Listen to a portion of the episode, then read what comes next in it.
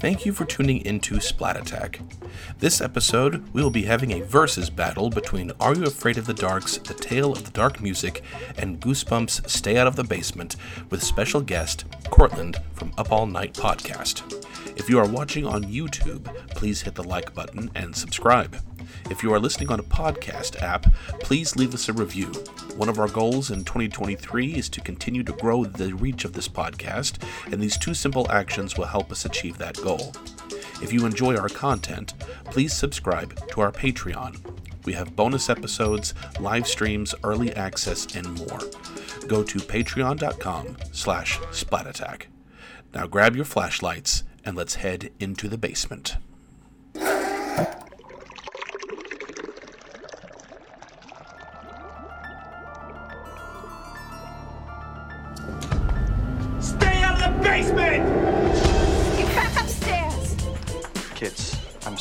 I raised my voice. I just don't want you down in the basement. Hi, Andy. Won't you come play with me? I was wondering if my husband was there. I'm a little worried. That he was supposed to be home hours ago.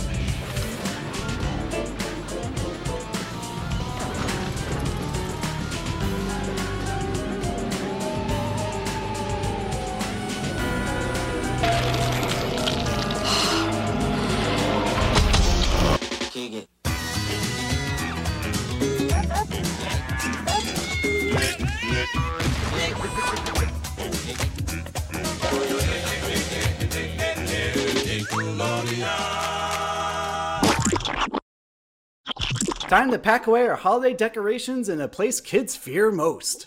Welcome to Splat Attack, a 90s podcast that dives into our slime filled past. I'm your vengeful paperboy, Brett.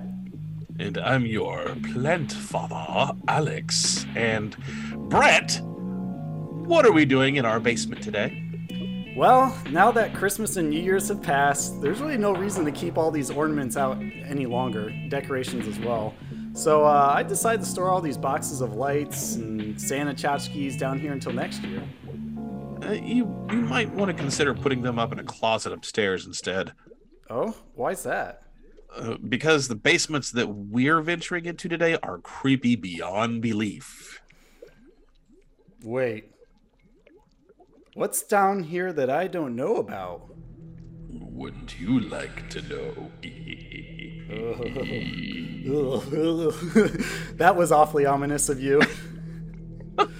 well, we can all agree basements are areas of the house that can be scary, right up there with attics. There's just something about going down into the ground away from all the activity to where things not thought about often dwell, including creatures that seek prey in the deepest, darkest corners of junk piles. So today, in our fourth Are You Afraid of the Dark versus Goosebumps episode of our podcast, which is the second one on our main timeline, the other two are on Patreon if you want to check those out, mm-hmm. we will dare to dive deep into the depths of the cold, dark basements to find out which story is the one true Fright Fest. The Tale of the Dark Music, or Stay Out of the Basement.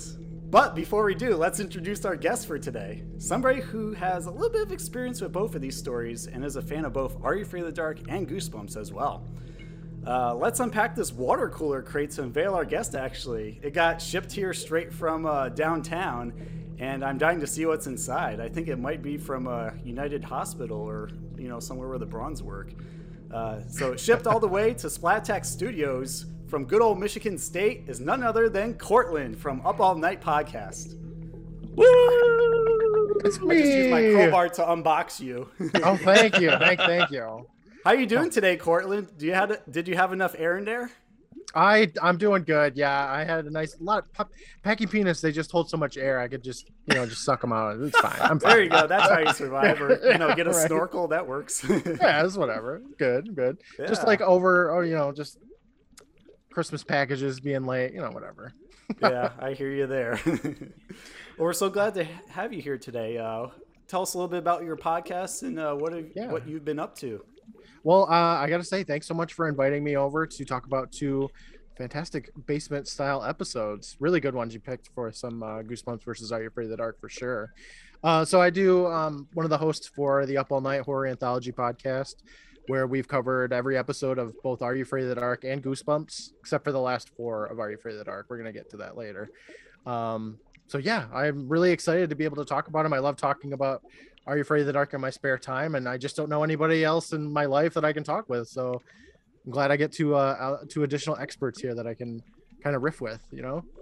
Yeah, it's it's gonna be a lot of fun. I remember when I first met you, like around 2019, when you're starting out your Are You Afraid of the Dark podcast, and I think I don't, I don't know if it was actually like right on Phantom Cab when you started, or if I like started to get really engaged with conversations on your podcast through actually dark music. But um, I really appreciate the journey that we kind of shared together in tandem through Yeah. through our Instagram journey. Absolutely. It's been so much fun watching you grow as an artist. I mean, I, I just love your artwork. So it's Thank you. awesome. Yeah, I I love that you guys started a podcast. I'm so glad you guys started a podcast and uh, it's exciting. You made it look too fun, Cortland. I have that effect on people. Well, since both episodes that we're talking about today are basement themed, as Cortland had pointed out, what experience do the two of you have with basements? Have you ever encountered a creepy basement in your childhood? Mm, good question. Um, so when I think about basements, or at least when I thought about them as a kid, there's one thing that immediately comes to mind: Home Alone. Uh, there's Yeah. one, Yeah. there's one particular scene where Kevin McCallister is like going downstairs to do laundry or something like that, and he notices that this weird like furnace thing is like lighting up like glowing red and is talking to him or making all these weird strange noises and it freaks him out to the point where he drops his laundry runs back upstairs um, eventually he does get over it and he like talks back to the the furnace monster and it shuts up. But uh, for some reason that memory has always stuck with me throughout my childhood. And there are even moments where I'm, I'm trying to not get too much into uh, detail but my dad used to play pranks on me as a kid and one of the ones involved like him turning off the lights and like racing me to the top and whoever didn't get to the top first had to stay down there and of course with my wild imagination i could only imagine what was lurking down there in the darkness. And you know he'd often tease me and say things like oh beware of the furnace monster. He's going to get you. Or uh, you know the boogeyman. And you know it, the moment my my Doug caliber imagination just flew off the handle and thought about like red eyes or like uh, an evil smile in the basement grinning at me, I was like, "Nope, get me out of here! Help! Help! Help! Open up! Open up!" And then, of course, you know, after like a couple of seconds, he'd let me out, and then my mom would say, "Why do you do that to him? You're gonna traumatize him for life." And uh, you know, it turns no. out that even even despite those those little antics, this is like both of these are some of my most memorable favorite episodes of each respective show.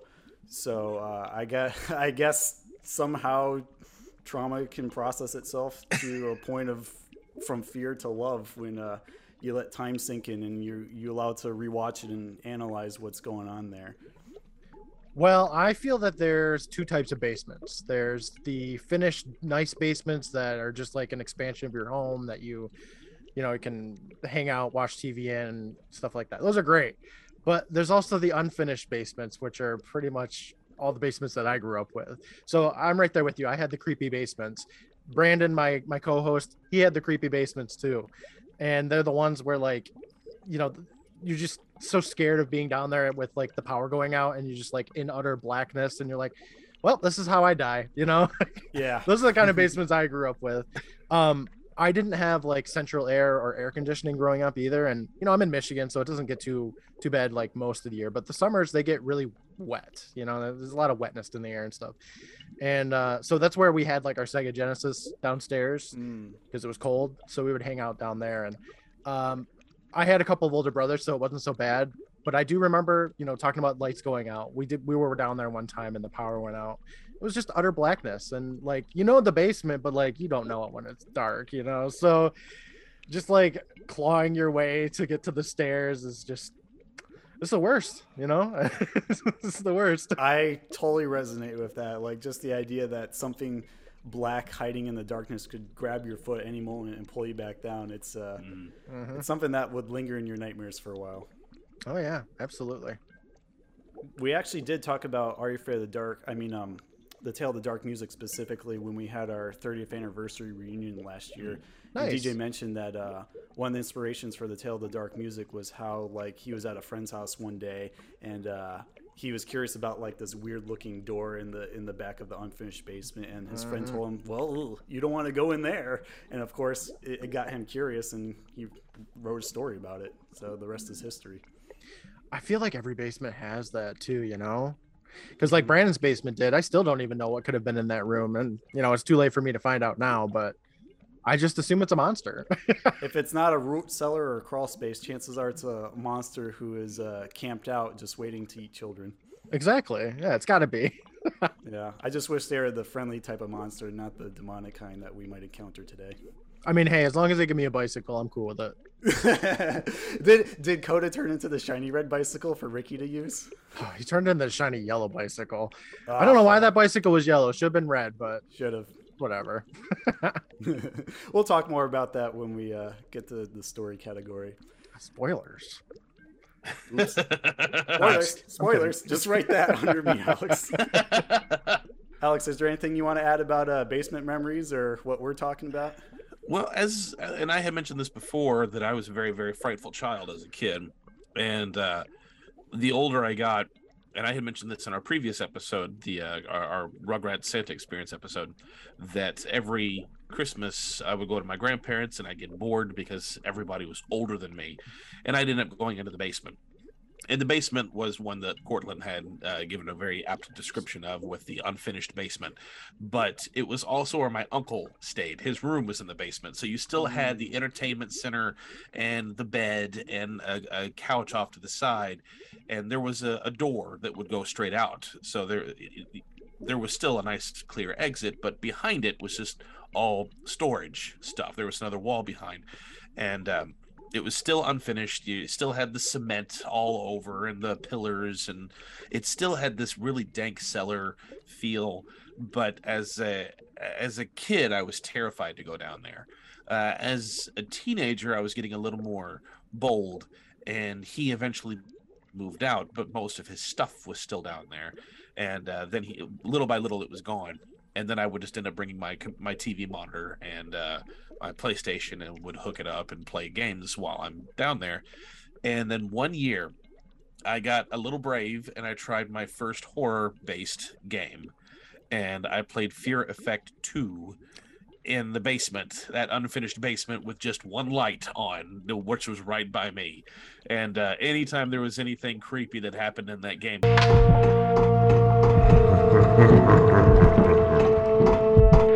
pause it and I'd look around the room just to make sure there's nothing going on, and then I'd unpause and play a little more. Then I'd have to pause it again and check everything out. It was really eerie playing that in the basement. Uh, it wasn't nearly as eerie playing it in my room, but uh, that that's probably the most frightening encounter uh, experience that I've had in my in any basement. Uh, nothing happened, obviously. It was just it was just an, an eerie setting to play that type of game. Yeah, I, I, I think you just unlocked another basement memory for me. Oh no! Uh, I'm trying to I'm trying to keep them behind the vault of my subconscious, but they like to peek out once in a while. Um, so around like I don't know 2016, 2017, back uh, when my dad was married to his second wife, uh, I would come over and sleep over on occasion because his uh, her son her her son my step brother I guess uh, was into video games and stuff like that. And I remember one night I decided to like sleep downstairs because I got sick of sleeping on the couch.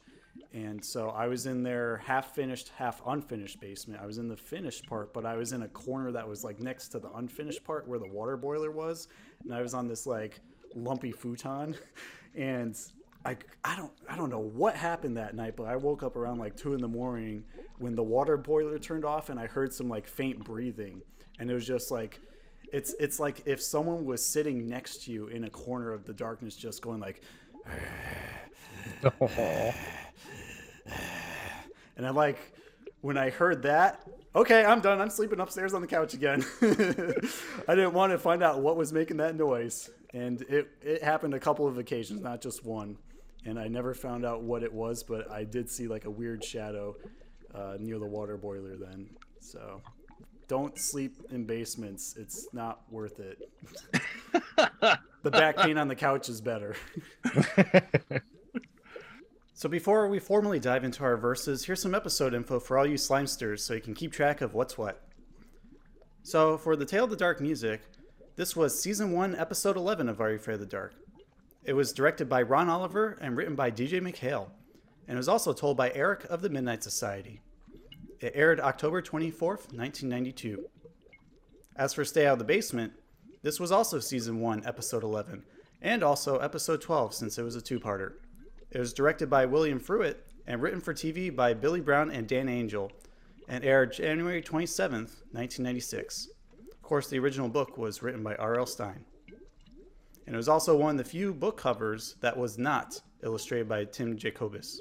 Instead, the book cover was illustrated by Jim Thiessen, who would also do the book cover for Be Careful What You Wish For, because Tim Jacobus was unavailable at that time to illustrate for R.L. Stine.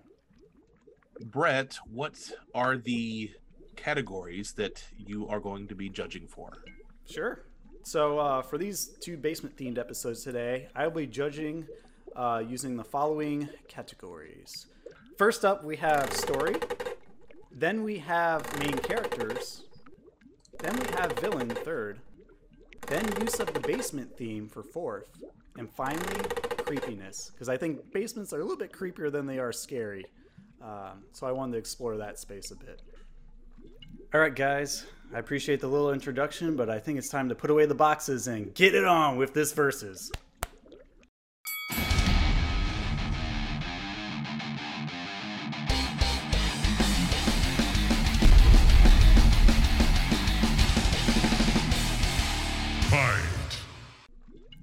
Uh, starting off, we will go with Cortland. Tell us about the story of the Tale of the Dark music. Yeah, so I love the stale. I ooh, I love the story of the Tale of the Dark music. It has so many layers to it that I think are not in some of the other episodes of both Goosebumps and Are You Afraid of the Dark, because it has like this aura of mystery. Like you're not sure exactly where this monster even comes from. So the story is that Andy is the main character. He he gets a new house. His uncle had passed away, and they inherited this house. But he knew nothing about this uncle. He's never met him before, just somebody in the family, whatever.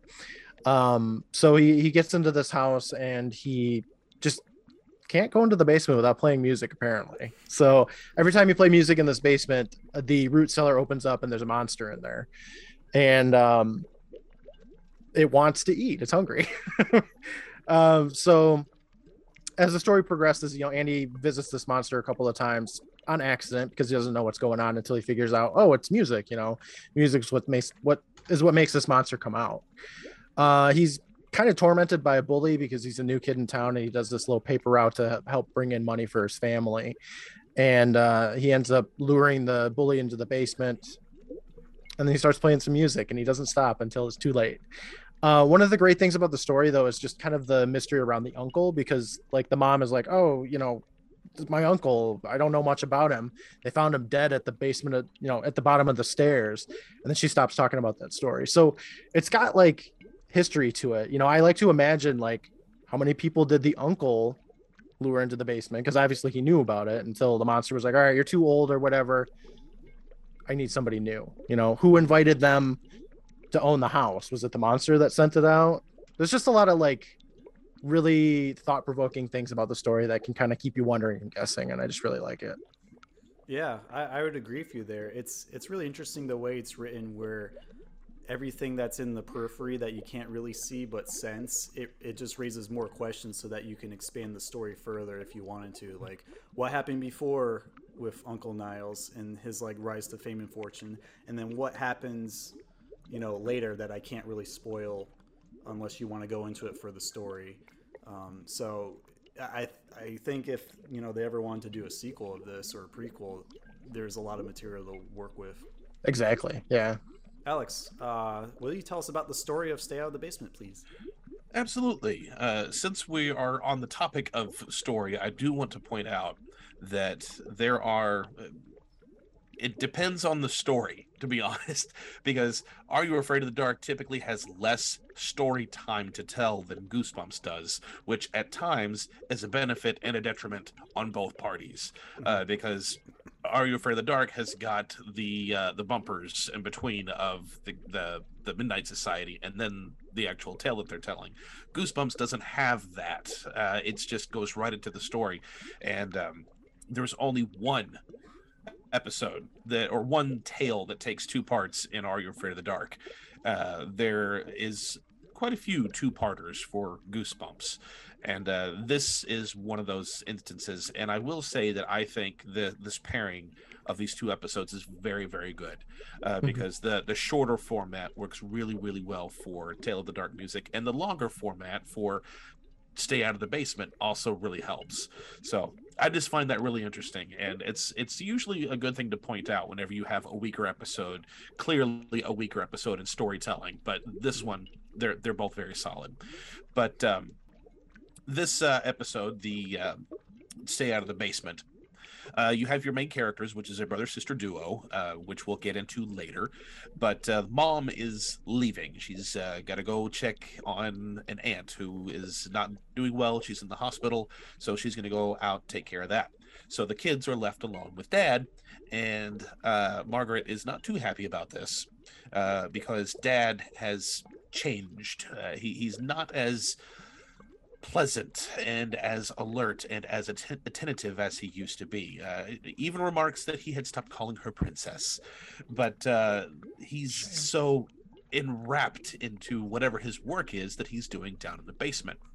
And for the, the majority of both of these episodes, there have been one reason after another that these two kids have had to go down into the basement and I will also say, well, I'll get to that when we get to main main characters. I don't want to do that just yet, but there is uh, quite a few reasons that they have to go into this basement, and every time they do, it is like a greenhouse essentially it's there's plants everywhere which is why for this reason uh, for those of you who are listening my background is uh, the uh, an episode of batman the animated series with poison ivy uh, one because kevin conroy rest in peace. And two, Poison Ivy. I think she's an extremely underrated character, especially for the animated series.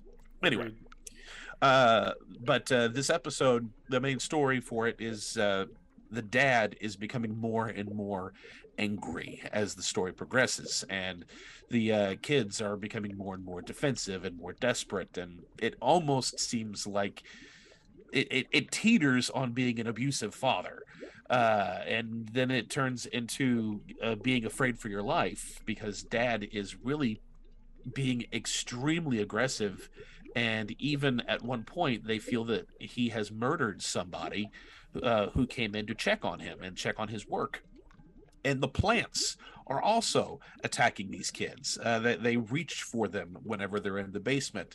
Uh, when they're outside, there's a plant that reaches outside and wraps around the little brother. And uh, they have remarked that it feels like the plants are breathing. You can hear them breathing. And uh, eventually, what turns out to happen was the, the he was doing some genetic slicing and was trying to take some of the best attributes of certain plants and combine them to make the perfect plant. But what he ended up doing was making a clone in some form where it was a plant based clone of himself. And uh, the daughter ended up having to confront which one is the plant and which one is the real person. And uh, it, it seemed like even then even the human had been infected by the plant. So they're still both very very similar and they both could be defeated in the same way. But uh, again we'll we'll get to that a little more. But the main thing is the that dad was doing some genetic slicing of plants and the plants have come alive and the kids are in definite mortal danger Cool. I'm kind of curious, uh, Alex. Have you read the the Stay Out of the Basement Goosebumps book before? i have not I, I've not read any of the. No, I've read one. I've read one Goosebumps book, and it was with Sam. That, that was his. That was his bedtime stories. Whenever he first started learning to read. I, I wanted to do point out for anyone who likes both the TV show and the books themselves, I, I did read this in preparation for it in case we needed to use it for anything for arguments. And um, I did note some differences between the story and the TV show. N- nothing too major, but uh, I do want to point it out that there is a third character called Diane, who's like their friend with Margaret and Casey. She's kind of a throwaway character who just kind of antagonizes uh, other characters here and there. So I don't see you know the point of really adding her into the the TV show. It didn't really take away from anything. Uh, but the other couple of things that I noticed with uh, the story is how uh, violent and graphic uh, some of the details were near the climax. Uh, particularly when Dr. Brewer was explaining his experiment, he said he wasn't using the DNA to create the perfect plant. He was actually doing plant animal hybrids. And um, when he when he cut himself on a slide, he he like started oozing green ooze, like like chlorophyll or something to that extent, uh, instead of just blood. And it got to the point where when they had the final face off between the two the two Dr. Brewers, like one of the real ones and, and the plant copy, um, one of them had an axe in their hand and was like threatening to chop the other one up. And they're, you know, them and the kids were trying to figure out what's what's going on here until finally, um, Margaret, you know, did the test to see who who's the real dad, not just by seeing which one called her princess, but also actually going as far as to like prick the other one, like stab him with like a little knife to see what color they bled. And as soon as she found out, you know, her real dad bled red blood instead of green, she literally like took an axe and We can rule the world. tomahawked the the fake one right in half, and then he split apart. And that's really graphic for a kids kids um, book, especially back in 1992. Like, I, I don't know how you feel about Goosebumps books, like the original 62, or even more modern iterations, but the the like first 13 of them, they're just like they're really dark, and I I didn't know how I missed that when I first read it as a kid. So if anyone wants to read more into that, obviously go get the book. It's it's pretty fun. Um, but I that threw me for a loop when I first read it. That's that sounds awesome. That that also very much reminds me of Wizard of Oz, because Wizard of Oh, Oz yeah. is, is Wizard of Oz is incredibly graphic. My my son had fallen in love with the Judy Garland movie, and we got the we had the novel, and he wanted us to sit down and every night we'd read a chapter and. Some imagining the Tin Man just going to town killing dozens of animals uh, Yeah. with that goofy doofus grin. He's just like- sitting there whacking stuff with axes. yeah. Who needs to chop wood when you can chop bodies? If I only had a heart. it's a it's a Tin Man way of life. Yeah. well, we're not a we're not a classic literature podcast, so we won't be covering that anytime soon, unless you want to pay for it on Patreon. Uh, okay, so I, I think I've heard enough about both. Um, but before I move on to the next category, I'm curious: how would you make the story better? Like, what element would you would use or plot point to enhance the story as it is now? Well, I, I think that dark music is a pretty tight episode, which is what makes it so good. There's not a lot of uh, unnecessary moments in it, I think, because you get the you get the scenes with the bully, you know, you get that kind of relationship with the main character, you get the relationship between him and his little sister and his mom, and you get enough of the monster to be exciting because you see him in a couple of different forms, which is really cool. There's not anything that I think I could take away from the episode to make it better um, I like that there's that mystery of of the uncle, you know. So I, I don't think there's really anything I'd want to add to it. Uh, it's got Vink's hand in it, so I think it's perfect. Actually, I have it right here. I oh, damn green screen. I damn thee! I found it while I was searching the basement in this versus. Slimesters, if anyone's curious where I got this from, I had a friend who did um, Sardo's Magic Mansion on Instagram, and he made like Are You for the Dark replicas. So uh, if you're interested in that sort of thing, and he's still operational, definitely check him out. I also got things like the carved stone from him, and Those are so cool. the twisted claw, you know, Zeebo's nose, a lot of fun stuff. Super specs, highly recommend it. Um, but that's side tangents. Um, Alex, do you feel anything could be changed or added to enhance your story? to piggyback on Brett, uh, that Instagram is Sardos underscore Magic Mansion, and he is still on Instagram and has got some great, great stuff. So go share the love, show some support.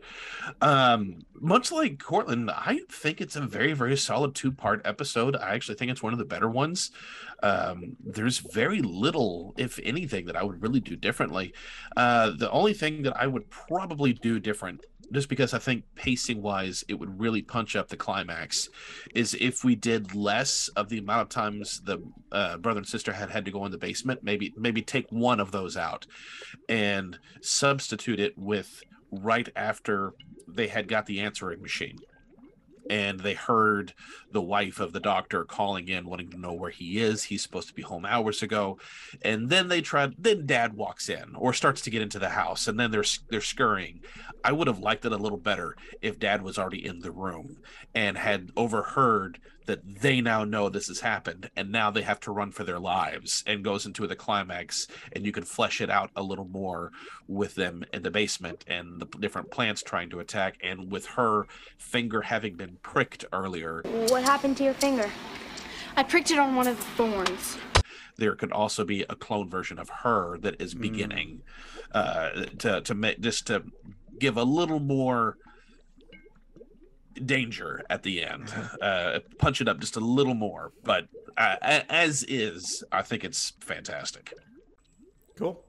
Well, thank you for uh, sharing your thoughts on that. Let's move on to main characters of each of these stories. Cortland?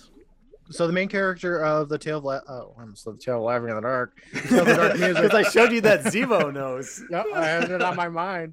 Uh, the main character of the Tale of the Dark Music is Andy, and he's kind of like he's he's very relatable to a lot of kids, I'm sure. Like moving into a new area, having to help support the family by getting a paper route, being scared of the basement. Like it's it's kind of like a lot of kids, you know. So it's very relatable character. Um, I like him. He's a quick thinker. You know, he um, has his bully. Bully gets the upper hand for a minute, but he kind of gets the last laugh in the end uh, of their relationship and things. He's got that sister that he has to deal with.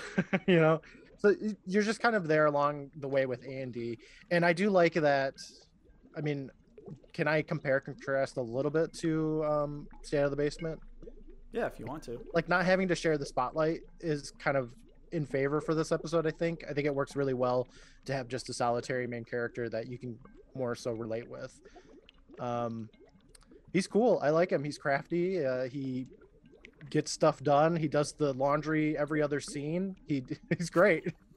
I bet he's great with uh, washing whites by now. he the only problem is he puts tarps in the laundry. I don't know what he's doing there but like you know and his art not gonna lie his art's not very good.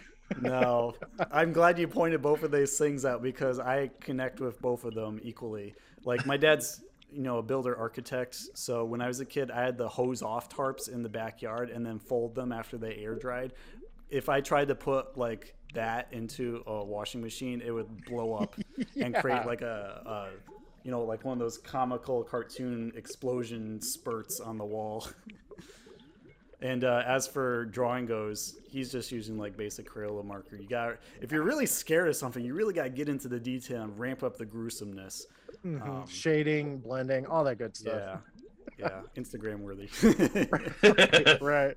Yeah, his drawing was a bit uh, elementary. That's fair. That's fair. Um, I did put main characters with an S for these categories because I want to explore some of the other ones, not just like the focal character of Sure. these tales. So feel free to elaborate on you know anyone like the mom or the bully or anyone else you feel is worth mentioning uh, that's pivotal to the story. Both of you. Andy's Andy's kind of got it weird because he's got the bully Coda, who kind of torments him throughout the episode, but he also has his sister Christine, who also kind of torments him through the episode. So poor Andy, he's just got it bad both ways, you know. Um, Christine is she's something else. You know, I, I just love the scene where she's sitting there playing video games and the mom's like, Hey, can you do the laundry? Even though Andy just did it five minutes ago. And she's like, No, I'm playing video games, you know, beedly doo. She's having a good time. Chris, go down and put the clothes in the laundry for me, okay? Christina? Mom, I'm busy. And uh, so I guess Andy has to do it. He's sitting there That's drawing, but whatever. if I did that with my parents, I would get a spanking and sent to my room, and then Yeah, have to do the laundry later. But that was the '90s, and parents were more aggressive with their You get a disciplinary spanking and- Push down the basement stairs.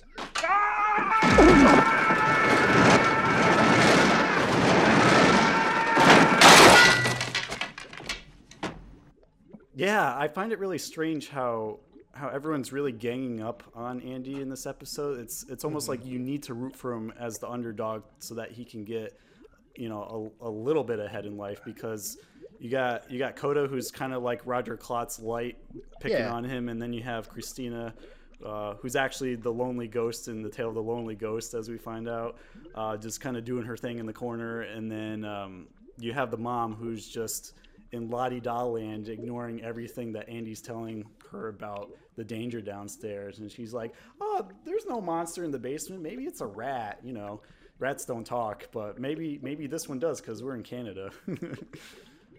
it's interesting, but uh, I think Andy is his own best friend here because he has to make the decision to stand up for his right to not be picked on or ignored and fight fire with fire and use something he's afraid of to his advantage. And True. I really appreciate his ability to, um, I guess, harness the power of the door by the end of the episode. Right, because he doesn't have like a best friend that he can fall back on. He doesn't have any family members that are really like supporting of him. It's just Yeah. Andy, you know. when you put yourself into his shoes, you can you can relate and you can sympathize with the challenges he's facing. Mhm. Alex, how about you? Tell us about your uh, main characters. Uh, both. Uh, it is a brother sister duo. It is Margaret and Casey, and um, Goosebumps has had its fair share of siblings, and usually one is got the pretty cool level head, and the other one is just annoying to a nauseating degree. This is not that episode. This is not that pair. They're actually both pretty rational. Uh, the Margaret is the older of the two, and Casey is the much more laid back. No, everything's okay. He he's he's the one who kind of seemed to be the uh, um, molder of the situation. Like, no, I don't. It can't be that. Dad can't be doing this kind of a thing. And then she's more the Scully. Like, no, the, the Dad is doing something crazy, and th- this isn't. Dad's a mad scientist, and um, throughout the entire episode, Mom, like I said, is gone. So it's very much just the two of them with this. It, which we find out later to be an imposter dad, and they don't know what's going on. And every time they go in the basement, it's for a legitimate reason, uh, which I think is a really good thing for uh, stories like this. Because Goosebumps, sometimes the reason's rational, and sometimes it's just dumb. Uh, some of the excuses they give, but or or they're incredibly cliched things. This one, not so much. It was it, mom is leaving, go get dad. And they are at the top of the stairs calling down to dad, and he's not coming up. So they start to go down, and dad freaks out. And uh, then later they walk past and they hear this really weird noises from downstairs. And and the sister Margaret, she's beginning to wonder. Sister Margaret, she's a nun. Uh, she's beginning she's beginning to wonder if if there's animals that are being harmed downstairs, and that would trouble any child, uh, especially one who has a heart for uh, people and animals the way that she seems to do. So, got to make sure that they're okay. And then after that, they come back upstairs and. Crap! He dropped his jacket. He left his his or not his jacket, his shirt, and which was a reason for that because when they got down there, it was so hot because it's a greenhouse. It's very very hot, so he just takes it off and then got distracted by everything that's going on. He he dropped it, and then they get back upstairs, and he realized, oh crap, my, my shirt's downstairs. Dad's going to realize that we've been down there, so he's got to go back down there again. And It's it's reasons like that, logical reasoning that a kid would have, which I thought was great. Uh, the only thing that I thought was probably the most illogical thing was when uh, Margaret was trying to rewind the cassette tape on the answering machine. Like, it's fine. Leave it alone. Dad is going to check it later. You didn't check it. You just heard the recording, and then he came. Then you heard the door. Run away. You're you're fine. Uh, Dad won't notice that you've been in there. Uh, that was probably the biggest lead. But again, that's a kid, and the kid is panicking. So okay, I can I can forgive that one. But um, they both look out for each other. They both are trying to give Dad the uh, reasonable doubt as to why he's behaving the way that he is. Uh, the way that she figures out that this one is dad and this one isn't is a really logical step for a child. Um, they're both very strong uh, protagonists. Uh, they work well together. The- even then, they're playing. Uh, you see them playing at one point. Well, Casey is playing video games. Margaret is just off to the side wondering why dad hasn't eaten breakfast yet. But I get the sense that if dad had, she'd be playing with him. Um, it's a refreshing thing to see a brother and sister who get along as well as they do, especially in a horror anthology kids show. But uh, very strong, very smart, very reasonable kids, especially in a very unusual situation like the one they're faced with. Yeah. I find it entry very interesting how both sets kind of mirror each other in some ways, like with the the lesser important one playing video games and the other one like really into the activeness of the of the plot moving forward. Um, do you feel that the adults complement the the kid characters well in each of your tales, or do you feel that they're they create some unnecessary friction that kind of get in the way of their development? Uh, while I, I don't think that the mom in the Tale of the Dark Music is really pivotal to the story, um, I think that they probably could have done it without her. Mhm. She just kind of creates unnecessary, you know, uh, dirtiness for Andy to clean up. Really, So so would you say Andy's reasons to go into the basement are are, are more or less contrived than uh, Mar- Margaret and Casey's reasons? I think Margaret and Casey's reasons are much more more important. Okay. Yeah, uh, I I agree. Um, the both the reasons for what both the parents have done make sense. Uh, mom is gone because a family member was just injured, and then she's not come back. And then even when she, uh, uh, Margaret calls later to say Dad's acting really weird, nothing really bad has happened yet. It's just a little shady things, and Dad has a reputation of getting a little too buried into his work. So you know how he gets, which okay, that's fine. It- but it goes way off the deep end later, and before she even gets the chance to call mom again, dad has now hidden the phone number of how best to reach him. Because again, this is the 90s. They didn't really have cell phones. You had to have a phone number of the hospital that she's going to go visit, and that, that number is gone, and you don't know where it's at. Uh, which now, the call the police. Uh, especially now that there's somebody who's potentially dead in your house, call the police which again uh going with that uh, if dad had been in there could have held a wire and you know cut the line to the phone Hi. Is there a problem with your service? Yeah, my cable is out. Really? All right. Well, that's a pretty good summary of our main characters. So let's move on to the villain or villains, depending on how you look at it, for each of these tales. Cortland, tell us about the villain of the Tale of the Dark Music, or villains if you find more than one. Sure. Yeah. So the villain of the Tale of the Dark Music, there's a couple of them. I mean, you got Coda, who is kind of just the bully. You know, you don't like him. He torments our main character, Andy. But um, there's also this whole, you know, monster in the basement. It's not really named or anything. It, I guess you could just kind of sum it up as like a boogeyman. Um, it's kind of like a shapeshifter. So um, this monster, it only comes out when there's music playing in the basement. So it kind of has specific guidelines to be summoned, I suppose. Whereas Coda, you know, he's uh, whatever, he can just come out, come and go as he pleases. Um, but the monster, the cool thing about him is that he, he does shapeshift. I'm a sucker for shapeshifting monsters. I think they're awesome. I think they can be just so creative and fun. And this episode kind of goes that way. Uh, not only do you have like the red glowing eyes, which I guess is its real form, but you have, you know, my background, the doll, and this is probably, in my opinion, one of the creepiest things that Are You Afraid of the Dark has produced. Hi, Andy. Won't you come play with me? We can have lots of fun. Just come with me.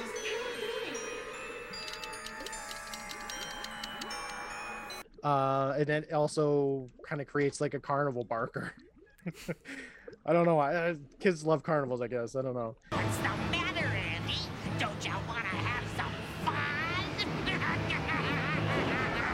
uh so you get like a couple of different forms of the monster which i think is really interesting really fun i'd love to see what else it could be and what it can do but that just kind of leaves it up to your own imagination which is just cool with me too Yeah, yeah. I think a, a lot of earlier Are You Afraid of the Dark Tales in particular rely on the less is more approach, where they don't necessarily give you the villain or the the thing to be scared of outright, but it kind of teases you with little hints of it. Like for example, you know Zeebo behind the corner, and you see the hint of his cigar smoker, like his footprint in the in the pudding when he's trying to creep into Josh's house, or like in the case of the dark music, you know, we see his eyes, but we don't really see what's around those eyes. We could only speculate what his true form is.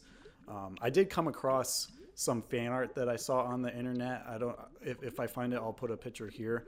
But um, I, I, saw someone's really interesting interpretation that unlocked a memory for me where we see Andy kind of like pushing back in fear, trying to block the what I dubbed the cellar door demon. Um, and it turns out to be this really strange looking crocodile with red beady eyes, like a crocodile style monster with just a big long snout and jaws.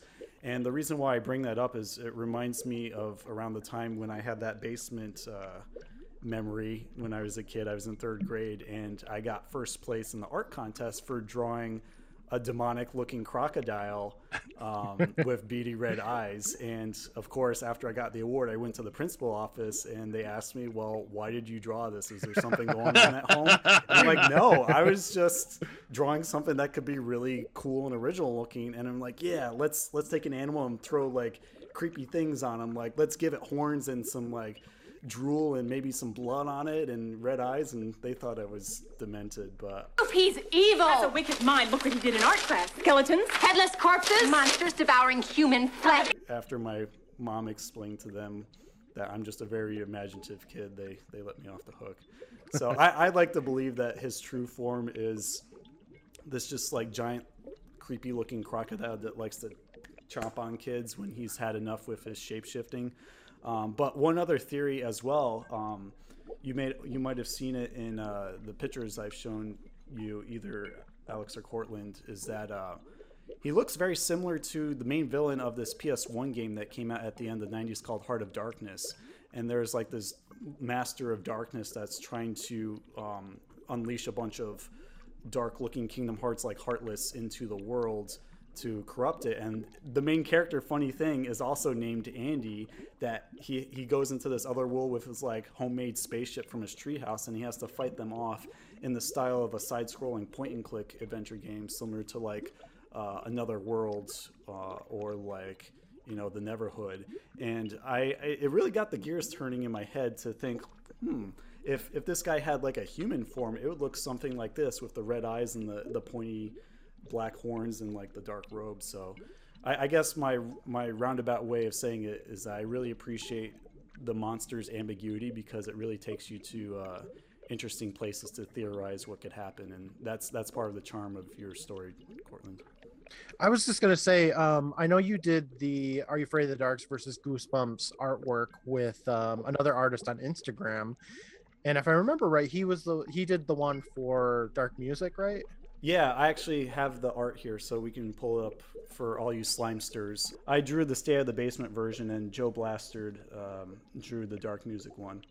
Yeah, I remember seeing his dark music one and just really enjoying it because it kind of goes beyond, you know, it gets that form of imagination that I was talking about where you you don't get to see everything that the demon can be, but you know, his interpretation, he's got like an insect leg, he's got like the octopus tentacle, like those are possibilities. And I love that he kind of explored that part of it too.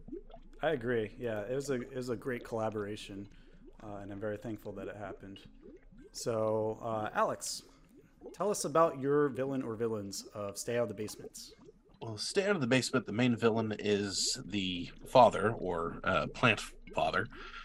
Um, the motivation for why he does what he does is a bit unclear. Uh, it is said uh, dominance but uh, if you think about it in a way, I mean, it's it's the first of its kind, and it's probably needing survival, and uh, very much a um, invasion of the body snatchers type scenario, I would imagine.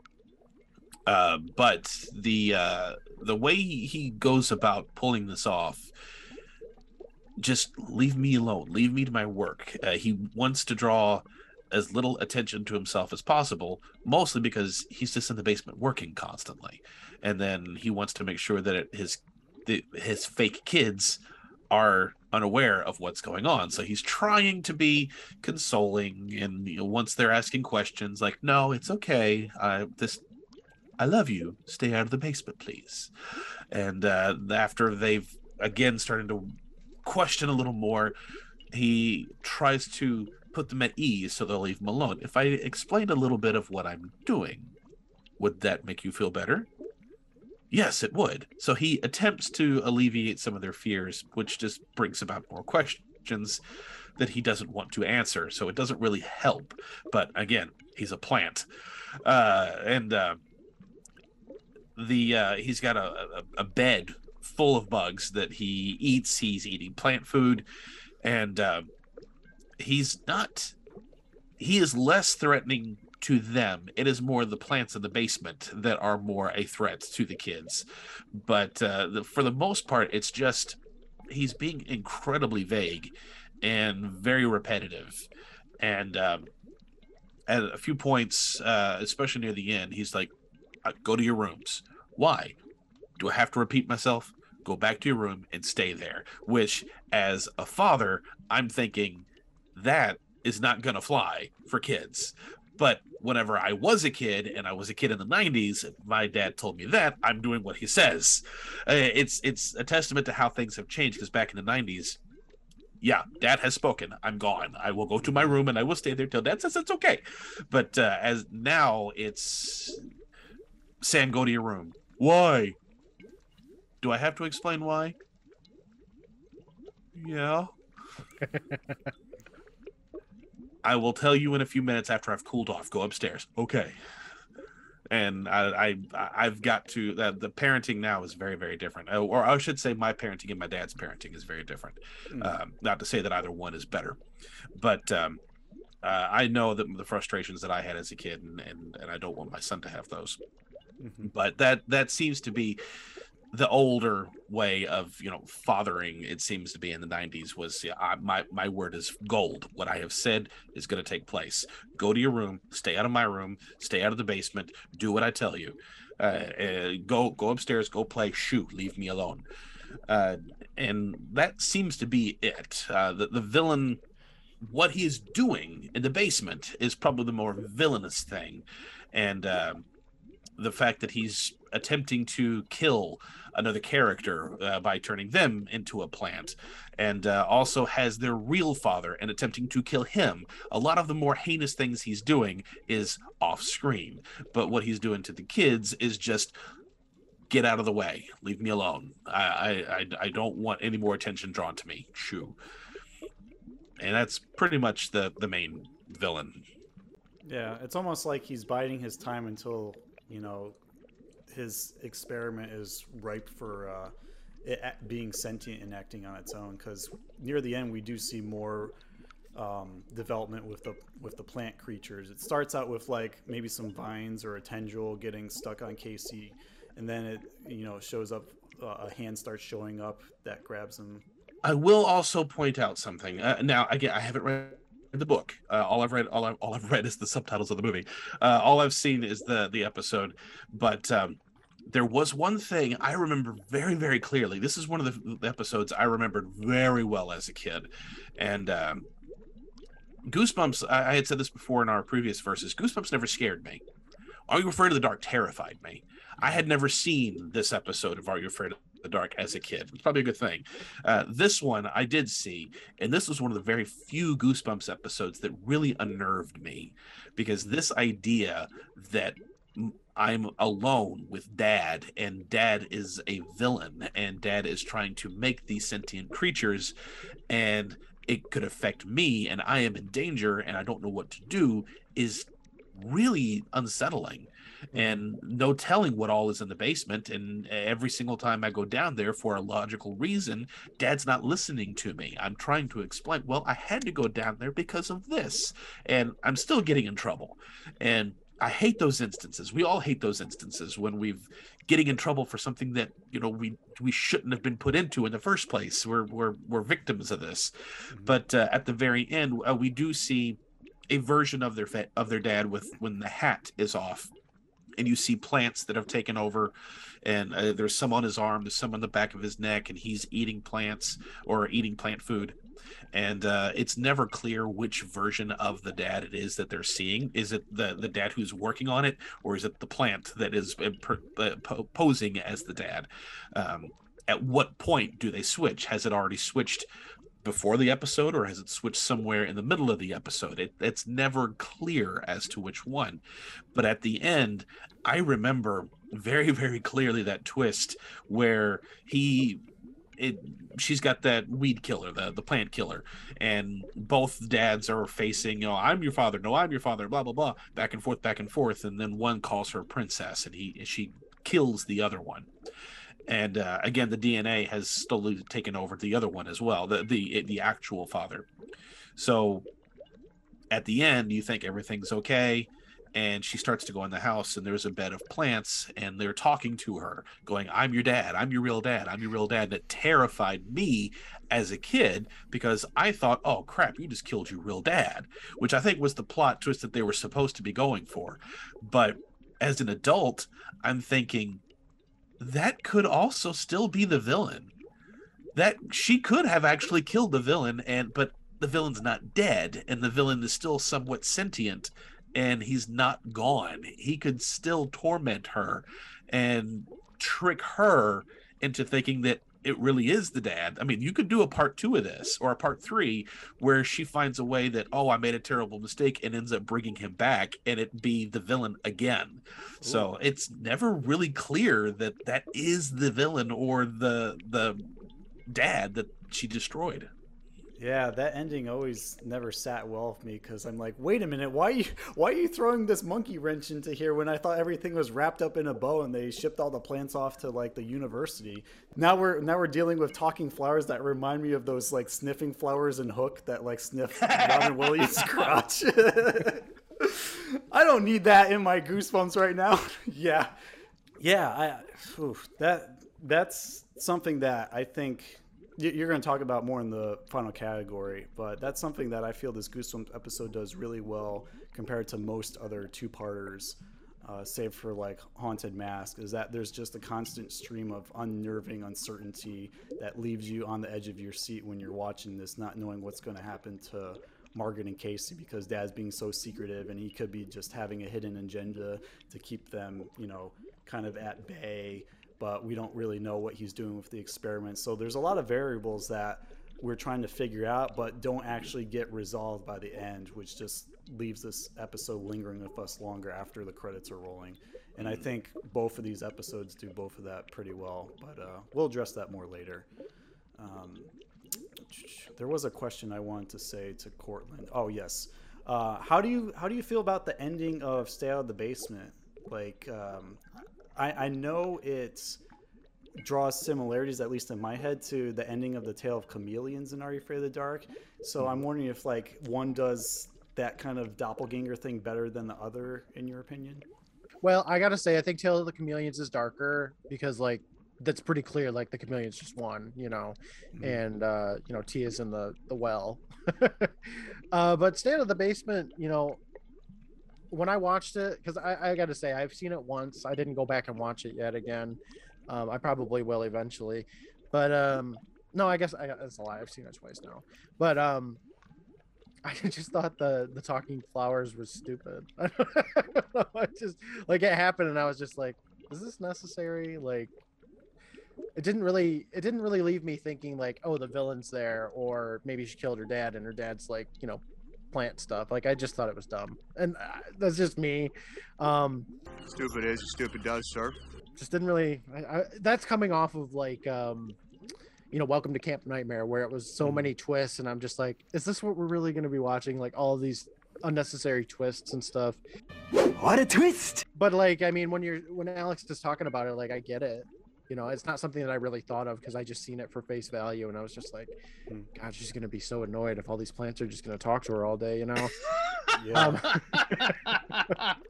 maybe i should go to therapy with the plants. I don't know. I mean i would love to talk about the dad some more because i definitely have some thoughts on that. No you're, you're good. Good my biggest beef with stay out of the basement is the dad who i think also makes the episode. I think he's a really great actor. he does a really great job he is menacing like he is scary and I fully agree. Like, I think this is one of the creepier episodes of Goosebumps because Goosebumps really is lighter. I think it's a really excellent uh, first step into horror for kids. Are You Afraid of the Dark is probably like a, a short second step for everybody. Um, the dad really bothers me, and the thing is is that he is so menacing to these children his children as far as the kids know because they don't know that the dad the dad is a plant monster.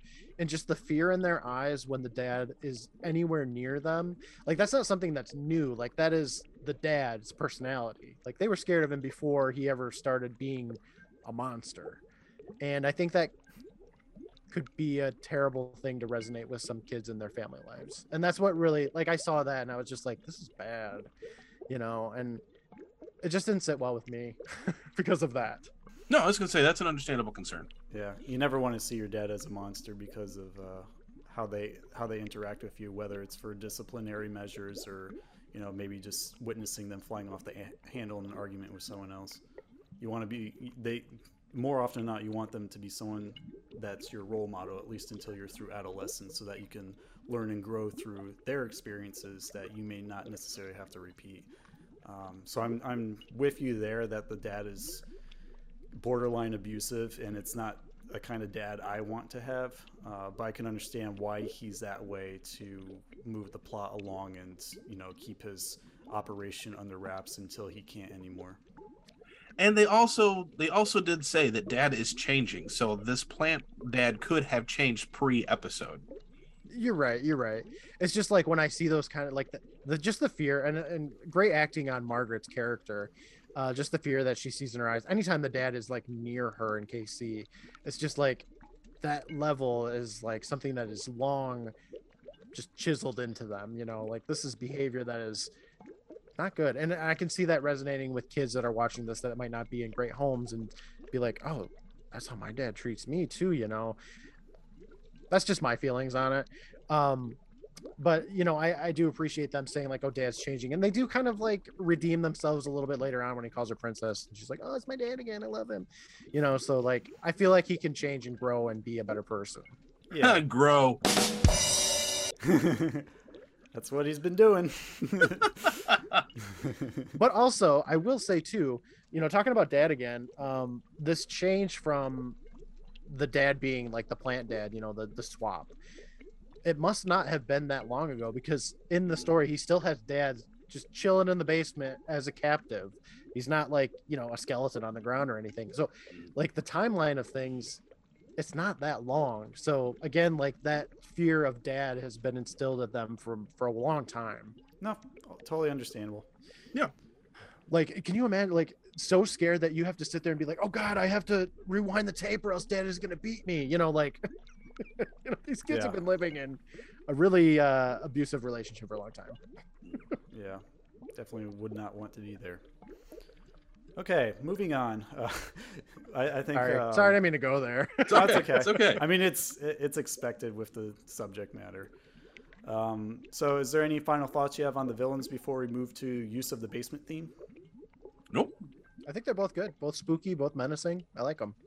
Cool. Alrighty, so we're moving on to our fourth category, the use of the basement theme. Whether that's actually taking place in a basement or involving the things that are inside the basement to, you know, tie up the story in a bow. Cortland, start. Yeah. So I thought a little bit about this this kind of category for it. Honestly, the Tale of the Dark music, the basement is kind of the focal point of the episode. It's where all the action happens. It's where the monster dwells. You don't really see a lot of the basement though. You know, he does laundry, like I said, like six times or whatever in the episode. so you see the laundry part of the basement, and then you see the root cellar. And I I, I know they do like a um, stairs down into the basement, which is actually how my basement was when I was growing up. So I can kind of relate to that part of it. But there's not a lot of basement, you know. It doesn't really focus a lot on everything else. It's just kind of the root cellar door. Yeah, I think there when we first go down there, we see like a quick pan of what's there, but even so, it's hard All to really junk. pick out. Yeah, there's there's a hand in there. That's all I know. that's it. yeah. I don't know how they got all that stuff in the basement or if it's just all their uncle's crap that he well, I guess he doesn't know he's dead, so he didn't move any of it out. They were just like, eh, keep the rest of the basement stuff. The next family can deal with it. Have an estate sale, you know, they can deal with the cellar door demon. 35! It is divine. Fifty. I have fifty thousand dollars. Your turn, my ecstasy. Fifty thousand going once, fifty thousand going twice. Uh, Alex, tell us about the use of the basement theme and how it applies to Stay Out of the Basement, other than the title. uh, so a bit of a side tangent. I, in a way, became that father on on this episode because we had uh, in the home we had before the on our very first Splat Attack episode uh, and second one, uh, I had my, uh, a man cave in our old home, and that. when Sam was really really small, he'd want to go down there, and I had a, a Mario Brothers shrine, this bookcase full of just a bunch of trinkets and toys and things, and he wasn't allowed to play with them, and he would go down there. He only time he, he was allowed to go down in the basement was with I was there with him, so I could make sure that he wasn't messing with things he wasn't supposed to. Every once in a while, I'd hear that door open, and then I'd turn around and yell, "Stay out of the basement!"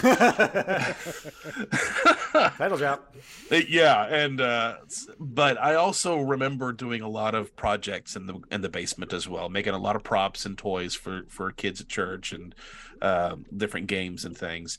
Uh, and the reason I bring that up is because that's pretty much what was happening in this episode. Uh, we don't really see the basement because the basement is a jungle. Uh, he this became his project. This became his big experiment, and it quite literally outgrew its environment to the point where it was going out of the window on the outside and getting to Casey. Um, you do get those creepy vibes when they first try to go down the stairs and you see from the basement looking up and uh, you see their silhouettes and then dad pops up behind them and yells at them even though they're like three feet in front of him. Um, the basement is very very brightly lit in green and uh it's it's just it, it ties in. It's going to tie in with creepiness. But uh, the bulk of the episodes both episodes are not necessarily in the basement but what is taking place in the basement is the main focal like what uh same with what cortland had said. But i think we see more of it in uh, these two episodes which you should because you have more time to be able to flesh this story out. And uh, you see more of the plants that are moving and you can see them reaching for them. Whenever i first watched it as a kid i didn't see that the plants were reaching out for these kids whenever they i just saw it as you know they were brushing past or fans were blowing it or something watching it now again it's like yeah you can I, I know what they're doing. I know what this episode is, and I can see that the plants are slowly trying to reach for them, and and you see the breathing and all this really awkward and comforted, uh, uncomfortable uh, atmosphere. Uh, I don't think that the basement in uh, Tale of the Dark Music is creepy outside of that one room, whereas this entire room, the entire basement, because of this project that has overgrown its environment, is probably more so. But um, bo- both, I think, have utilized the basement in pretty much the same capacity. Yeah, it's a, it's a good trap, if anything else, for uh, victims. It's a Venus flytrap. I'd like to add, I mean, the basement in Stay Out of the Basement is kind of more uh the things that go on there can kind of traverse a little bit more than they can in um, Tale of the Dark Music. Because Tale of the Dark Music, the monster can only be in the basement. We don't see him out of the basement. But in Stay Out of the Basement, like the plants come up outside of the house to grab Casey at one point. Uh, the dad monster can go anywhere he pleases, you know. So it's like the basement is everywhere, you know. Yeah, it, it can exceed its bounds if it needs to, versus like the cellar door demon is just confined to his own, you know, comfort zone. Yeah, he needs he needs those sacrifices to come to me. Whereas if this continues to grow and stay out of the basement, and you they perfected this experiment to where you can do more of these sentient things, it can mm-hmm. quite easily take over. Exactly. Yeah. I mean, Dad can go and uh, dig worms anywhere he wants. Yeah. I'm the wormy guy. Either that, or um, if you want to move the cellar door demon, maybe do a pentagram in someone else's root cellar or game room and see if they show up. You have to like uh, create this uh, noise, you know, walkway. He has, okay, I flip the radio. Okay, he's coming upstairs. You know, make sure there's music in every room he can be in. Make sure you blast some Van Halen so that he knows where to show up. You know, play play like eruption. Running with the devil. yeah, running with the devil and eruption, and uh, you know he's it's going to be a good time for him. Oof. I gotta say, the music in dark music is so bad. I don't care. I love it. I do. Look, I do too, but man, is it awful. You got like some nice, easy adult contemporary, and you got some early '90s rock, and uh,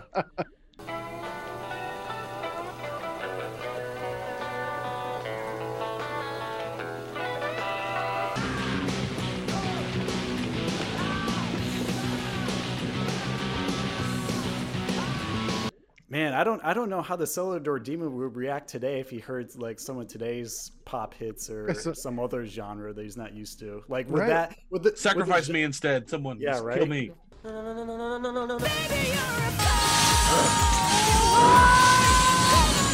would the genre affect the way he manifests himself as a different form? That's something I've always wondered. What would he turn into with lo-fi? You know. A, a raccoon just doing his homework. Is there anything you would change about each respective basement to enhance it for the story? Not that I can think of. Not from mine. I don't think so. There's really not. I feel like again with dark music, there's really nothing that would really need to be expanded. Okay. And uh, you know, like I said with um, Stay Out of the Basement, the creatures from the basement can expand themselves. You know, they can go wherever they want. Alrighty. Well, we're going to move on to our final category, which I'm sure many of you can relate to, is creepiness.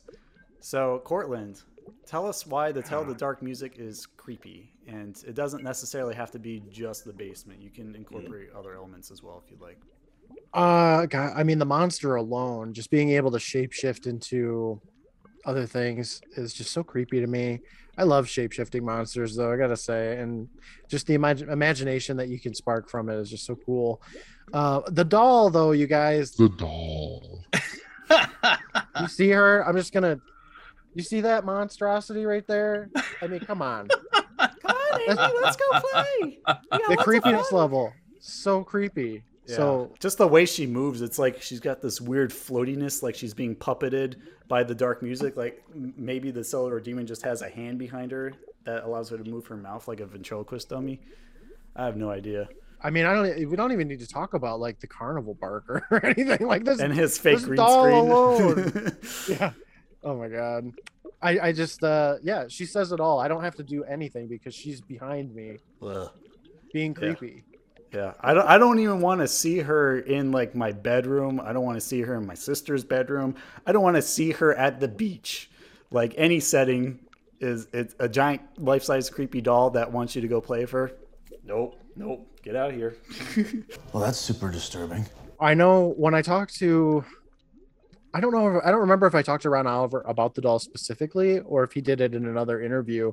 But I think it, they took inspiration from like at the French side of you know French Canada, and that's where this monstrosity was was uh, born. And, yeah, uh, he he actually mentioned in our 30th anniversary reunion that they they got uh, a lady at a hotel who worked at the front desk. Her name's Fofi Satas.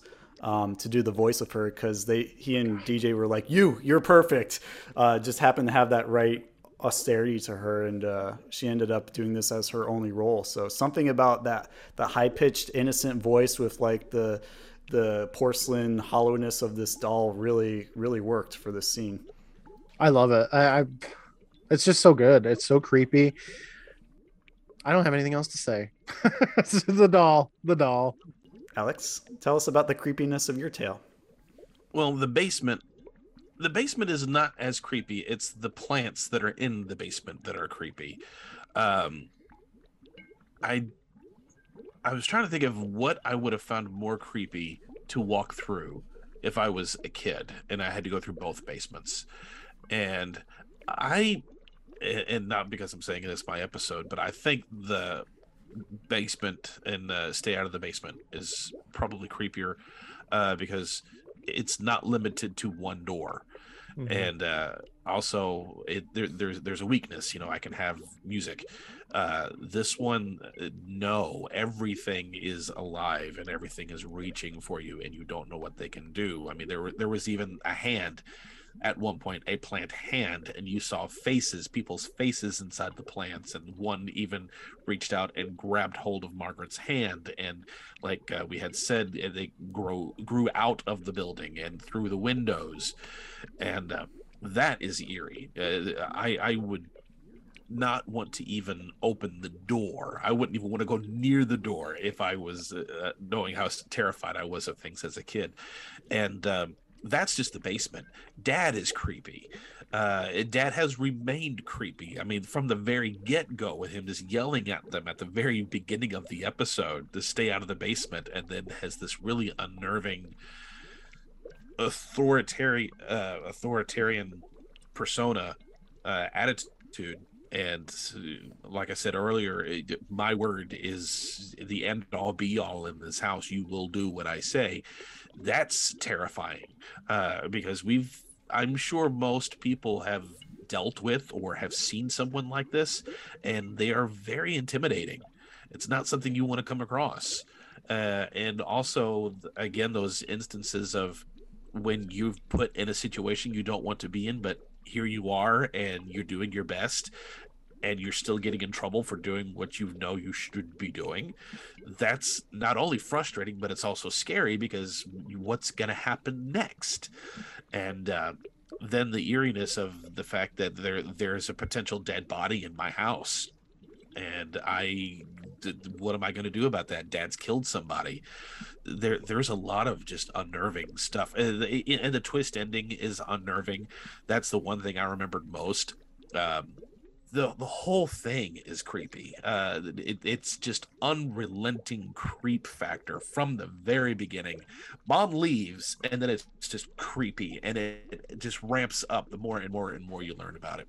But especially that basement, especially that anything in that basement could catch you and mess with you, and that there's a dead body somewhere, and then you've got this dad who's not my dad and how do i get out of this without him becoming wise to the fact that I'm on to him, and he's already on to me. Uh, it's ugh, ugh, all around.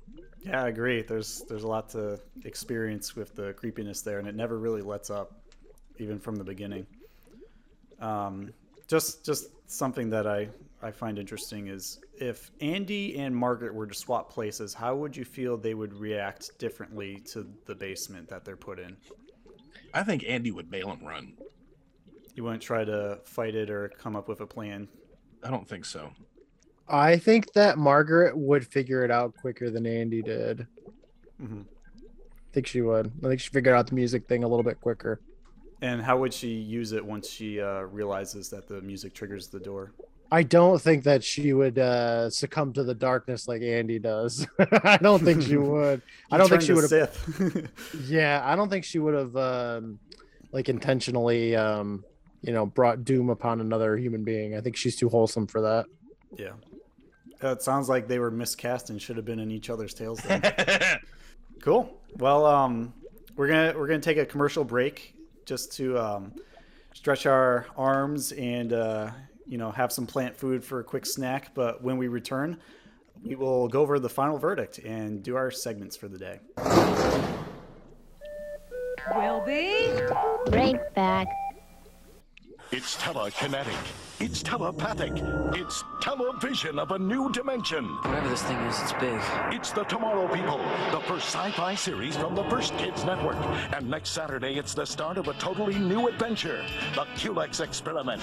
A science project gone bad. A scientist gone mad. and four kids doing everything in their power to stop them. The Tomorrow People, teleporting to your TV. Next Saturday at 6, 5 Central, only on Nick. The weather is getting colder, the days are getting shorter, and the snow is coming down.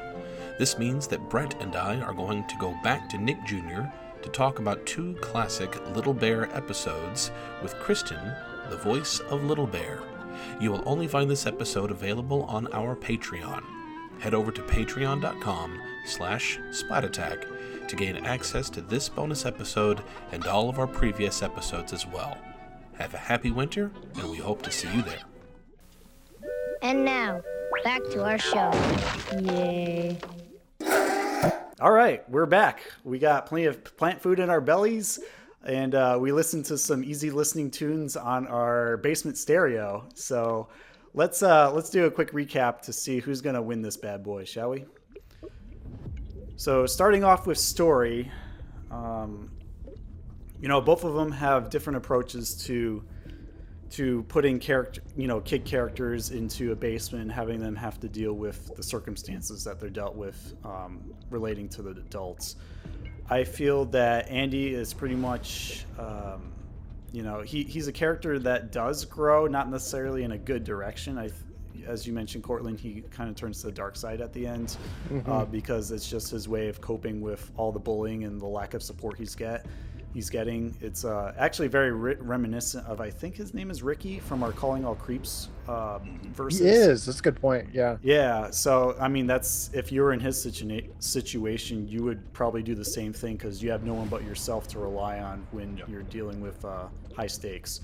Mhm. Uh, likewise with Mark and Casey, I think they work pretty well as a pair of you know super sleuthing around uh, to see what Dad's up to. Although they didn't get too many answers out of him, it was just kind of duck and hide or or uh, red light green light where they try to get a little bit farther, but then they're set back or frozen into place with the way he one ups them and uh, keeps them at bay. So it's it's a tough one for me. I like both of the stories for different reasons. Uh, I really like I really like how unnerving the stay out of the basement story is throughout. Uh, it really keeps you on edge for Goosebumps Tale. Dark music, it kind of just ramps up and goes all out near the end, building to a climax with Coda succumbing to the cellar door demon, and uh, you know Andy harnessing the power of the door. I think I'm gonna give it a draw because I just I just like them both too much on equal level to really split hairs. Uh, so the score is one to one for each side.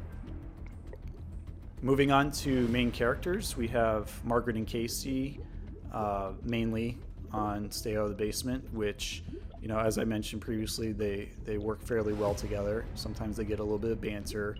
Um, they they're they're not kids who would easily shy away from a challenge, which I appreciate. Like even if they have to go back to their rooms or talk about things before they go into the basement, it's it's never like ah I can't deal with this, I'm out of here, and they just run out and the story's over after ten minutes. Um, I, I like how they're trying to figure things out even if they're constantly set back, and it, it makes me root for them in in their scenario. As for Andy, you know, he doesn't have much to go off of except his own wits and uh, it's, it's really trial and error for him because the first few times he doesn't get it he's like in a trance when he well first he's scared when he meets the cellar door demon for the first time and then he's like lured in the next couple of times like like a weird trance or some sort of mysterious force uh, suspending his disbelief. But like by the time he gets the hang of it uh, all, all he can think about is really just channeling all that hurt and that pain that he's dealt with through the through the bullying, through being ignored, through being teased and taunted, and just uh, I guess succumbing to his his weaknesses as a result. I don't think he's better off as a character at the end. Uh, but I understand why he did the things he did, and I do I do see a lot of comparisons of him bet- between like uh, Anakin Skywalker when he turned to the dark side around like Episode three of Star Wars. So I think for I think for likability, I got to give it to Stay Out of the Basement, uh, just because I think they they were more calm and collected with how they handled this situation and didn't let their emotions get the best of them. Uh, moving on to villain, we have Dr. Brewer from Stay Out of the Basement, who is a very threatening dad. I wouldn't want to cross his path because I have met dads in the past um, who, like, you just didn't want to go near because you can feel the anger radiating from them, even when they're just neutral. Uh, he he's a character that I think people can identify with in the sense that if you become consumed by your work, you start to turn into a different person. Like when it goes from, you know, I'm being productive to I'm being obsessed and I I'm sacrificing everything else in my life to get to that point. Then you wonder where his morals lie when he's when he has his blinders on, even at the expense of you know yelling at his kids, which is is trauma inducing, and uh, I I recommend that there are better ways to, to handle parenting than to just shout at them and refuse to answer their questions. So I I really dislike him as a character, but that works in his favor as being a villain because no dad should ever want to be like Dr. Brewer, whatever their profession is. Yep. Um, as for dark, the Tale of the Dark music, uh, we have Coda and the Door Demon kind of tag teaming things here. And you know, you got you got Coda just being like the what's the word provocateur, someone who provokes somebody. Uh, he's he's really good at like pushing Andy to his to the brink of his sanity. Um, and you have the door who's just trying to pull every trick out of its bag in order to get what it wants, which is to feed on humans for whatever reason, whether it's just hungry or gains its power from devouring souls. We don't know for sure. Uh, but I like the mysteriousness of the cellar door a lot. It really leaves a lot to the imagination. Obviously, we've only seen a, a small helping of what it can become, and it could also turn into many other things, I'm sure, if we gave it a, a sequel or a prequel. Uh, depending on what its true motives were, or even if there's a world beyond the door that uh, you know the cellar door demon is just a gatekeeper for in that dark void. And I, I like the mysterious aspect of that a lot. Um, I wouldn't say it's necessarily as aggressive as Dr. Brewer. Like Dr. Brewer actually frightens me because of that element of realism and Mhm. how he relates to like just hate-filled people. Uh, but I like the I like the fantasy aspect of the cellar door, and it would scare me if it happened to be in a dark, unfinished part of a basement at a friend's house uh, that I would visit. So I'm actually going to give this one a tie as well. So I believe it's uh, Stayed Out of Basement three, Dark Music two. Mm-hmm. Uh, moving on to the basement theme. Both of them, both of them have like a very different take on it. You got the the typical '90s basement that's unfinished, full of junk. We've seen other iterations of this basement, even different for the Dark Tales, like the Tale of the Night and the Neighbors, for example. Or uh, trying to think of another basement. There's plenty of them. yeah, uh, it was take away. This is a ton of them. Yeah, yeah.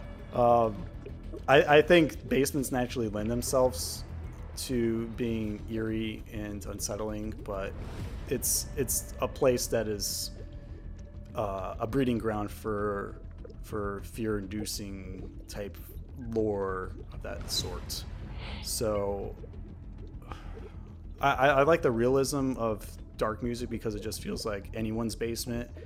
Uh, because somehow, somehow having that relatability and the down to earth feeling makes it makes what happens with the the creature all the more terrifying. Like it's a stark contrast between these these manifestations of it and just this background versus like Dr. Brewer blends in more with his his plant jungle that's happening down down there because he he is becoming part of it due to his obsession. He's part plant, whether it's the real one or not.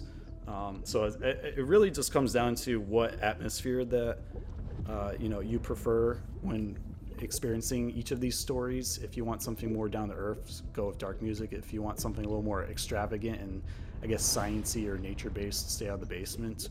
Um, so I'm gonna give this one a tie as well. I hope I don't end this in a tie because we've had like one or two ties already in verses. So I gotta find a, I gotta get a little more uh, nitpicky about this last one. So for the final category of creepiness, um, I, I define creepy as something that could cause your like. I see what you're doing. For those who are listening, Cortland was pointing to the doll. so the reason why I named this category creepy instead of scary is because I feel creepy is more about an atmosphere and lingering feelings than it is about something that kind of hits you in the moment. Um, like scariness often does with its jump scares, and I think both of these do them fairly well. Um, just different styles. So with dark music, you have you know climactic swells of of drama and eeriness through uh, the persona of the cellar door demon. And it doesn't really extend out from the basement itself. Like when we're outside you don't feel anything's creepy. You don't feel anything creepy with the mom. I guess there's a hint of it when andy's drawing the door um, in the living room at night while she's putting on those weird blind shade things oh, i hate those i have a pair myself but um, it- it's it's very self-contained, and I, I wish there was a little bit more going on with the creepiness there. Uh, I do appreciate the doll. I appreciate the the carnival barker who turns into a skeleton because that was one of the very first memories of Are You Afraid of Dark I've ever had burned into my memory. Was uh, that skeleton going, "Oh yeah," like he's the Kool Aid Man or something. Um, but then you also have the creepiness of the the basement and stay out of the basement and i feel i would easily get lost in there in a heartbeat. Like it's just a labyrinth of vines and ivy and and plant-like appendages that are all coming out of a different end. It's it's basically like an overgrown Busch Gardens where anything could attack you if you get too close to it. And as much as i i feel threatened by the cellar door demon um, with its its like different manifestations of itself it, it it just doesn't quite have the same punch for me as stay out of the basement because the the plants being just like this omnipresent threat that could really do anything at a moment's notice combined with like the aggressiveness of the dad that adds a lot to the creepiness and the, the lingering feelings of even after watching it. Um, especially with that weird the end question mark happening where uh, you got the flowers talking to Margaret, and you know we thought everything was wrapped up in a bow after the plants were sent to the university, and Dad's like, "I'm not going to do this again," but because um, be- because of that little twist, it, it just leaves more room for interpretation and maybe potentially uh, taking taking it a step further to see what Margaret does to handle those those talking flowers uh, to her.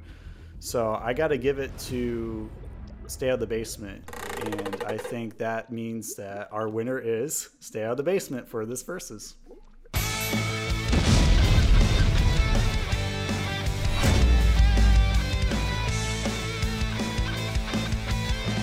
Well done. Well done, Cortland. Well done. Well done. Well done. Yeah, you know what though? I would still rather watch uh Tale of the Dark Music. I would too. I would too. Believe me, it's it's one of my favorite Are You Afraid of the Dark episodes, if not my favorite. But uh, I I had a hard time um, arguing against that of the basement just because of how many things that really off put me about it in, in, in like the context of these categories. Yeah. and Yeah. th- there is one thing that I mentioned in the past a couple times when we do verses, we don't actually rate our verses uh, because they're distinctly different from our episode battles.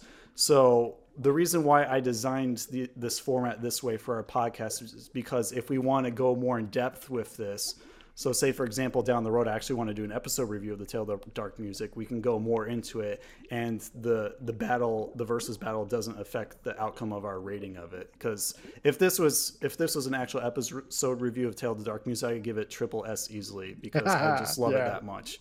Stay out of the basement, I give more like a B because I hate the dad so much. So it's like different structures So allow true, it to get yeah. the head here and there. So but it's making that's- it, it's it's making a more objective comparison. Yeah. Uh, based on these criteria, which one is the better episode? I will say too. I mean, you guys brought up a lot of really fantastic points and things that I really kind of overlooked too. Uh, it was fun though. I liked it. I'm glad you participated with us. Well, uh, let's not jump the gun too quick. I know we want to get out of these creepy ass basements, but uh, we still have a few segments to go through. So bear bear with me, and uh, if a plant tries to snag you into the cellar door demon's door, just uh, use Ricky Winter's Uzi from the Tale of the Bookish Babysitter. to- How about this? They ran down to the basement where he kept his Uzi. Yeah, his Uzi! Just in case of attacks by knights, ghosts, and other nasty things. All right. There's another episode. They went in the basement in that one. Yeah, There you go. briefly. That was a creepy basement too, full of junk. um, so we're gonna do our versus exclusive segment, rename game.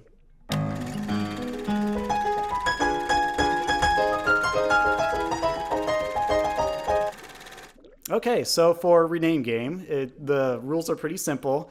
Uh, what what do you feel is a better fitting title for each of our respective episodes? I know some of them are pretty well titled already, some of them not so much. It really depends on the episode that we review in these verses. But uh, in this case, Cortland, what would you rename the Tale of the Dark Music?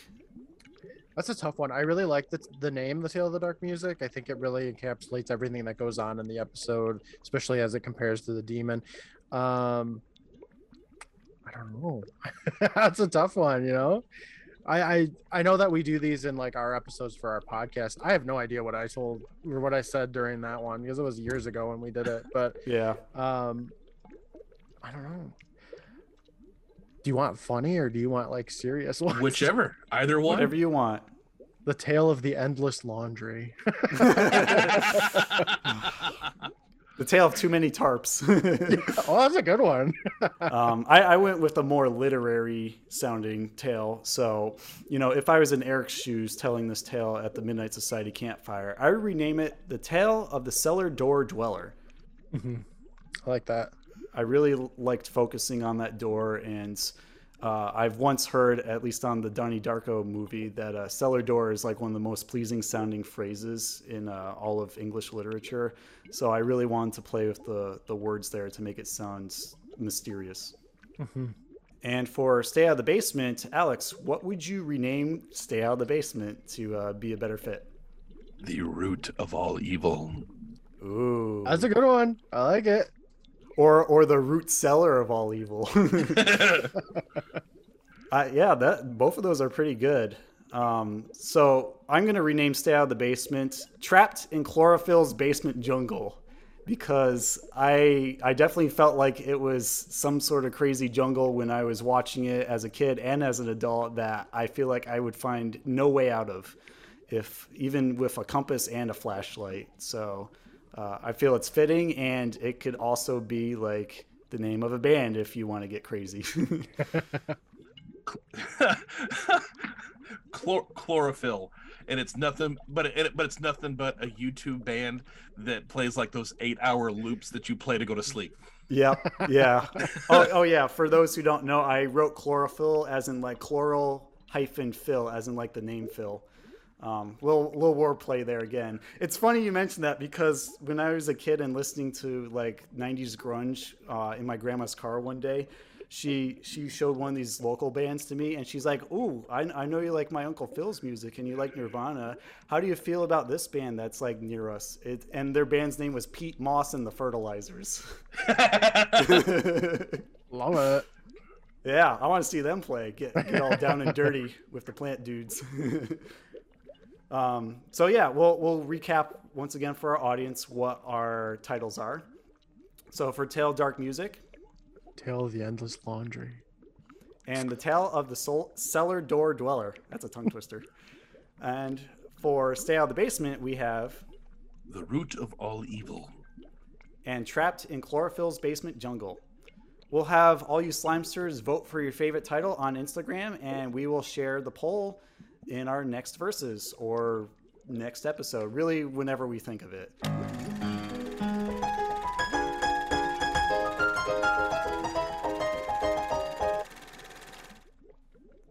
Wow, that rename game was a lot of fun. I didn't expect all those uh, answers to come up, but I like the sound of all of them. Uh, so before we're going to close out today, we actually have another couple of uh, Mona's mailbag letters to read. I found an extra bag down here in the basement, so let's see what a TV Gamer and Nostalgic Millennial podcast have to say about Splat Attack. These are for you! So this first letter comes from TV Gamer, and it's titled Guts 30th Anniversary. Hey guys, to celebrate the 30th anniversary of Guts on September 19th, I watched your Guts podcast on YouTube and watched a marathon of Guts on Paramount Plus that day. I really enjoyed the episode, especially when you interviewed Kristin. If I was a contestant on Guts, I would want my color to be purple and my nickname to be Game Guy. I like to play video games and watch game shows, and I'm a guy as well. Also, because I got game. To me, Guts equals having courage and playing. My favorite Guts events are the pool events. I do enjoy watching contest- contestants splash in water. My favorite non pool events are Slam Dunk and Zero G as well. I like basketball, and it'd be more fun while bungee jumping. It would be very cool to feel like you are floating on air. I have two items from the Guts merchandise. I took a photo of me wearing my Guts t shirt and holding my Guts drawstring bag while standing in front of my basketball hoop. Please see attached photos. TV Gamer. Wow, TV Gamer, that looks really great. I'm glad that you're uh, supportive of our podcast and also have some cool Guts merchandise to share because I know they came out with quite a few bit of interesting uh, items over the years. So thank you very much for writing to us, and we apologize that we got to this letter late because I know you had sent it to us a few weeks earlier. This next uh, letter comes from Nostalgic Millennial Podcast, and it is actually our latest review on Apple Podcasts. I figure we show these to you because we really do enjoy hearing from anyone, no matter where it comes from. Uh, whether you write to us via email, send us a review, or comment on YouTube, that's you know something really poignant. So here's what Nostalgic Millennial Podcast has to say about us. The title is Required Supplement for a 90s Nick Fan. In the Splat Attack podcast, Brett and Alex pay homage to the Nickelodeon source material while enhancing a fan's experience of the same. They do this through legendary interviews of game show contestants, actors, and superfans. They also offer commentary and other various fun segments. All of their material is additionally presented in professionally edited video, which enhances the audio experience with great visuals. You'll notice their abundant passion for the spirit of Nickelodeon with just a single listen. Nickelodeon lore is in good hands here. Matt and Paul of the Nostalgic Millennial Podcast. Thank you so much, guys. We really appreciate you taking the time to write that review for us. And if anyone else is listening and just haven't had the chance to, you know, head on over to Apple Podcasts. It only takes a couple minutes. Write something nice about us if you really enjoy our podcast, or if you think we have some problems that really need addressing or fixing, write us a, a review about that as well. It doesn't really matter whether we get five or one stars. What's more important is that we're connecting with our audience and we're making the necessary changes to make our podcast more encompassing and more engaging with you guys. And that concludes our Mona's Mailbag segment. Thank you. Thanks a lot. Thanks, guys. We love you. Uh, here's our closing question, Slimester, so we can get out of this musty basement and uh, and uh, clean up after the massacre that was our verses. So, uh, Slimesters, let us know what do you imagine a proper sequel or prequel to either of these stories to look like?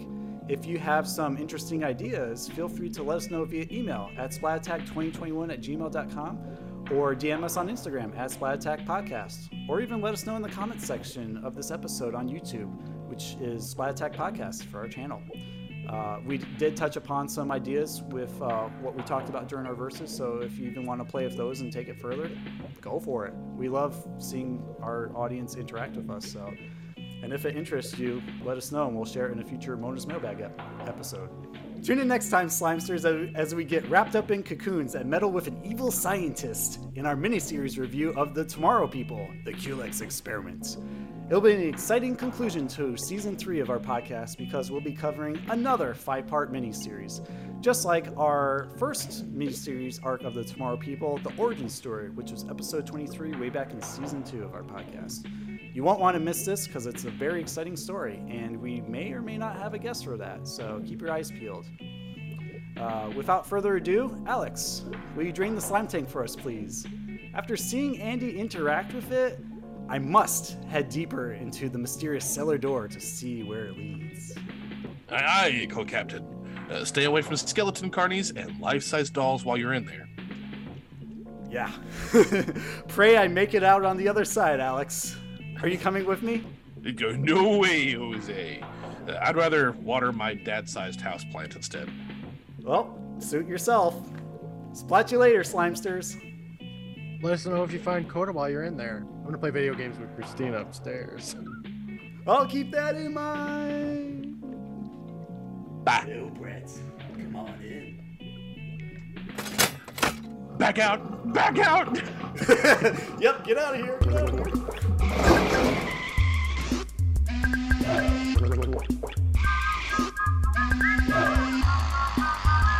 Reprise the theme song and roll the credits. Hard to believe, folks, but it's time to say goodbye. Nighty night. Hey, check us out next time for more adventure and another great legend of the Hidden Temple. What'll we do till then? Chill for a couple. We'll be back. You're on, Nick. And it was time for the superhero to move on. I declare this meeting of the Midnight Society closed. Oh, bye bye. You in the basement? We heard some noises. Like someone was crying. Dad? Dad! That's not Dad! No, stop! Casey, let go of me! What's wrong with you? It's Dad! It can't be Dad! What's